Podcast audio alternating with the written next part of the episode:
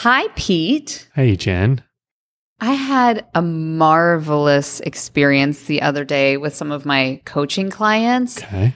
that left me sort of in awe about how different people's processes are and Yeah. how totally different inputs can get people to the same place. Interesting. All while taking a different process. path. Right. Yeah. Okay. I'm intrigued by this. You've already used the word marvelous and awe, Wow. which is an exciting prospect of what this podcast could be. This is the long and the short of it.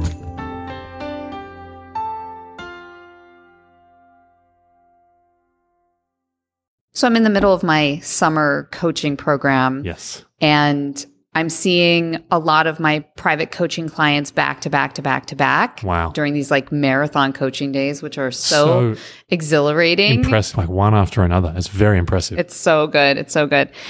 I mean, I have the best job in the world. Basically, the most world class, extraordinary singers sing at me all day. It's like Sing at you. absolutely amazing. So, I had this experience where I had two of my favorite clients back to back for coachings, and their approaches to the coachings could not have been more different. So, the Mm. first person who came in, Natalia, she came in with such a high level of preparation. Okay.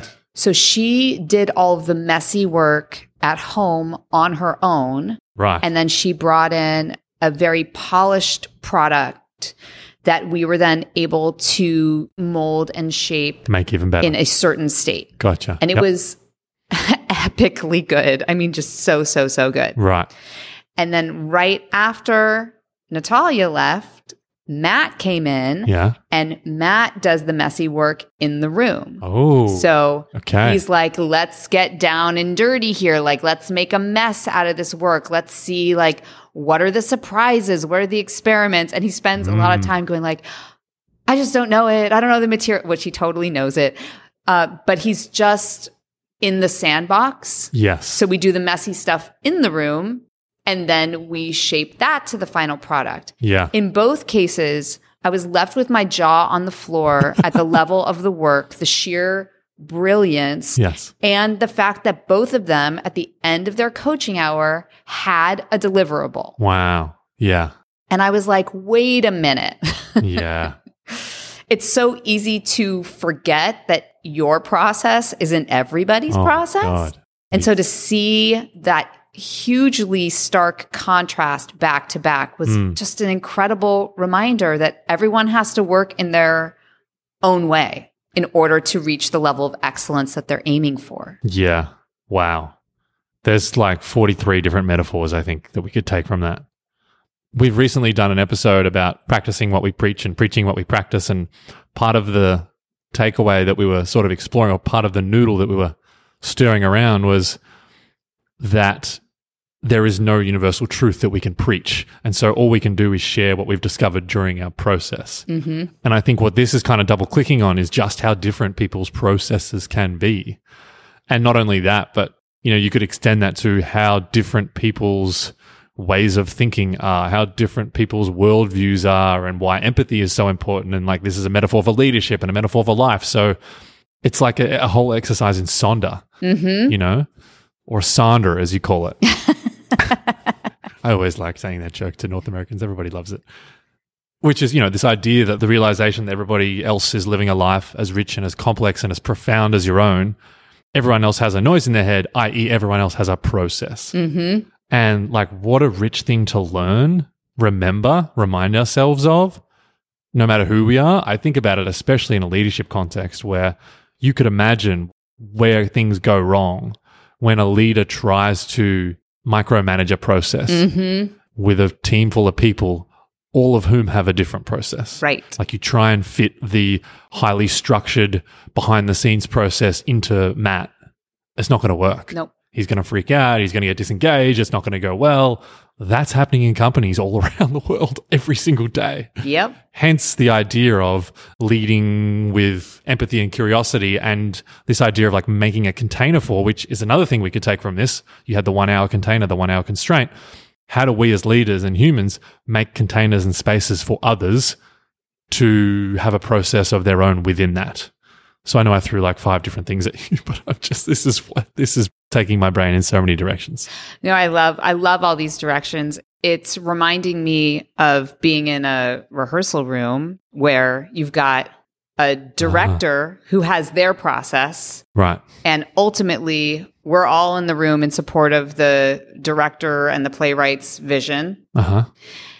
and then each individual contributor has their own process Right. which sometimes those processes jive with each other and sometimes they conflict Yeah. because if you are the kind of person who really needs to I'll, you know, put this in an acting context. If you're the kind of person who really needs to hold your script the first time you are working on a scene on your feet, Uh huh. and your scene partner is the kind of person who does not want scripts anywhere in the space, that is a conflict. So you there's like a a need to respect that everyone has a process and is there an opportunity for flexibility or like Uh-huh. opening yourself Right. to recognizing how your process might impact others because in the private coaching context It's fine. whatever your process is, like that's great. I'm there to support it. Yeah. But if this was a rehearsal room and the two of them were working together, Yes. each one of them would have to compromise something. Right.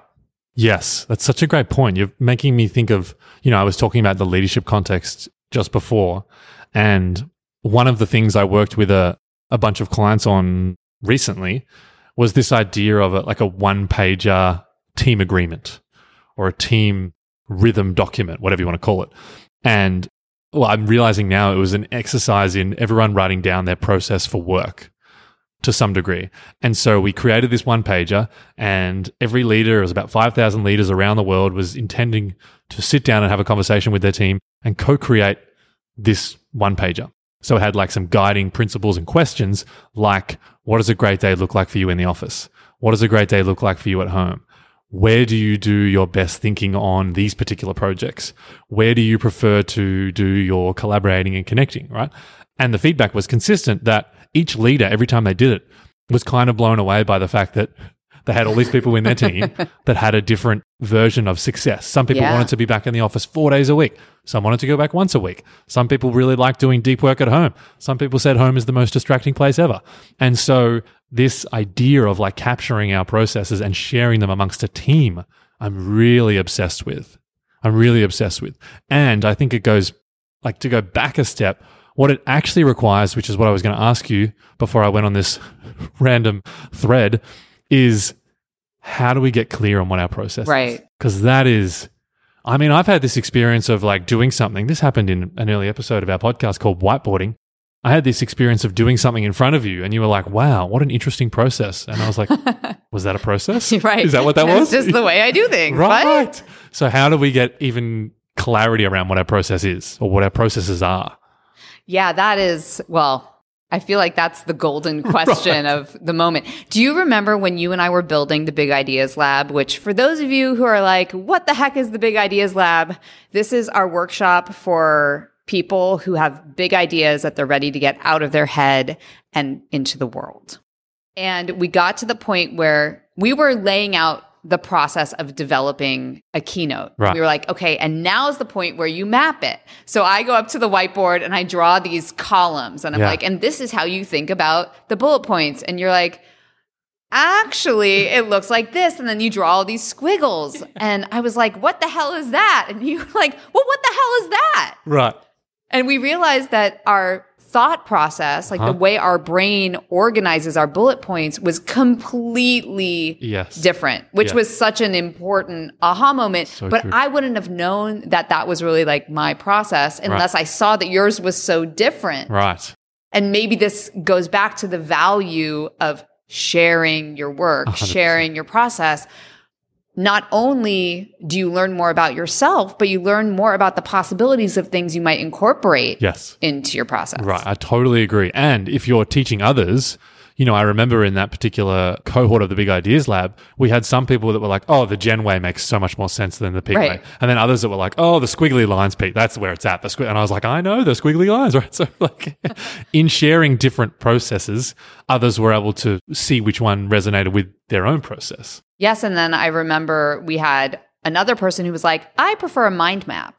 right. And she just drew her own thing, which Right. was like, great. However, you're going to get to the point where you can get on a stage and deliver a keynote, Uh huh. that's the end game. Right. That's the goal. Right. So, whatever process you need to take to get there, for some people, it might be a multi month thing. I know for me, I can't remember how long it takes you to do it, but now I'm at a place where I could put something together in three days. Right. Yeah.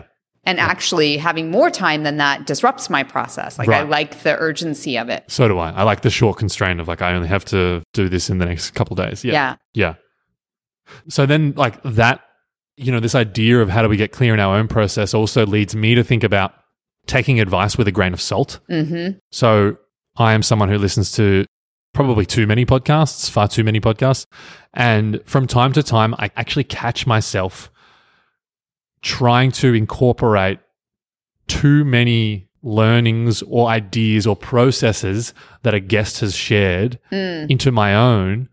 And then I realize, oh, this doesn't work for me. right. So I might find myself going, oh, but you know, Jen Waldman said on this podcast that this is the way that you have to deliver a keynote. So I'm going to force, force, force, force. I'm taking her advice. Why isn't it working? I hate this. I want to give up.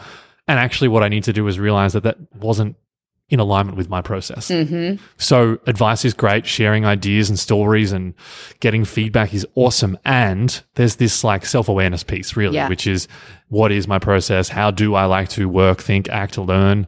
And then plugging in and experimenting with different things for sure. But just recognizing that what works for someone else isn't necessarily going to work for you. You know, an exercise that my husband used to assign that I borrowed from him, and now I hope you listeners will borrow from me, is take the thing that you are trying to express the process around Mhm. and write the table of contents for the book. Okay. Yeah. So, like, how to record a podcast. And then we would Yeah. name all the different chapters. And there might be times where you're like, I'm not sure what the next chapter is, which may mean that there is a gap in your process that could be filled to be more efficient or effective. Or it might mean that you really need to just sit down and uh, clarify for yourself how do I actually get from that step to that step? Yeah, I love that idea. Thanks, Mark. And then I think building on that, or what rhymes with that, is to me teaching others or Mhm. showing others your process. Because I just go back to like the whiteboarding example. The amount of times someone has said, "Can you show me how you blank?" Yep. And I go, "Like, wh- why is that interesting to you? It's just blank. This is just what I do. I do this. I ask this. I do this." And they go, "Yeah, that's I don't do that. That's a process. Like I constantly am forgetting that the way that I do things is a process. Right. And so sometimes I don't even know that I need to sit there and write it down as a table of contents. But when someone asks me, I'm able to realize there is a process there. So I guess to reverse engineer that, it's can we teach others or have conversations with others about the way we do things? You know, it's like Austin Kleon again share your work, share your Mhm. process. Yeah, I, I also think that I've written a blog post about this where the other benefit of sharing your process is it invites people to help you improve it. Right. So this happened when we outsourced editing the podcast to our incredible editor, Sarah Nichols. I had my process for editing. I documented it in a beautiful Google document. It was so wonderfully constructed. And I shared it with Sarah and I was like, here, Sarah, here is the perfect process. And within like two episodes, I think she'd gotten rid of this step. This step's terrible. I can fast track this. I know how to do that. And so in me sharing it, if I had have continued to do it myself, sharing it with her, I could have improved it myself Mm. by getting her to give me feedback. So the process of sharing our process then enables us to make it better. Yeah. Yep. I still am thinking about how can we observe other people's processes? Like, do we have to go up and ask someone, like, hey, I see you doing that. Could you just like, Yeah. could you walk me through it? Like, I'm wondering how we could become more observant Yeah. of how other people are working without requiring them to lay it out for us. Like, I think even having the conversation with my clients after seeing them back to back, I shared with some of my other clients, oh yeah, I, you know, I had this experience and it was sort of jaw dropping and like in both cases it was world class work and you kind of saw people going like, "Huh, I never thought to come in like that." Yeah. or wait i always do that but what if i tried this so i'm just i'm wondering how can we pay more attention or open ourselves up to the idea that the information is out there and we might be able to grab it Yeah. I mean, I go back to how we started this conversation with this idea of Sonder. So it's like the recognition and the reminder, which is constant. We need to constantly remind ourselves that Jen has a different lived experience than I do. And Michael has a different lived experience than I do. And everyone around me is having a different experience. And so that also means they're having a different interaction with the work, which means they probably have a different process. So if I can constantly remind myself of that, can I constantly remind myself that there is always something to learn from the mm-hmm. people that I'm surrounded by? And then can I, I guess, allow space and get curious about what that might be? So if I walk into a room and there's five other people and I'm taking a class with Jen, can I think to myself, okay, so these other four are probably going to have a different process. I wonder what I can learn from them today. mm-hmm. And then you're like deliberately paying attention to how they might have differences that you could benefit from knowing. mm, i love that so much And then in a, I mean, I go back to the leadership context too. In a leadership context, this requires a really solid leader to yeah intentionally create the space for others to have different processes, which may mean discomfort. So if there's someone who gets everything done in a flurry in the last 24 hours before a mm-hmm. deadline, that's going to make the planner super uncomfortable. and you can imagine in a work context where a leader who is a planner sees someone in their team leaving it to the last minute, wants to step in, is tempted to step in, but please don't step in. Right. Trust this person's process because, I mean, in my experience, those that leave it to the last minute, most people, they'll get it done. If Yeah. they're the kind of person that gets stuff done, they'll get it done. It's just their process. And so that requires, I guess, a level of trust and space holding if you're a leader. And then if you're within the team, the same thing applies, I think, recognizing your teammates might have a different process as well. It reminds me of Brene Brown's concept of paint done, Oh, which is yes. in her amazing book, Dare to Lead, which, oh my gosh, please buy this book. It's just so, so, so good. That instead of saying, I want you to do this and this and this and this and this so that this, Uh huh. she just says the last part. Like at the end, it should resemble this. Yeah. And however you get there, that's a okay. Yes. This is what success looks like. Figure out how we get there. I love that. What an empowering way to approach problem solving. Huh. And that is the long and the short of it.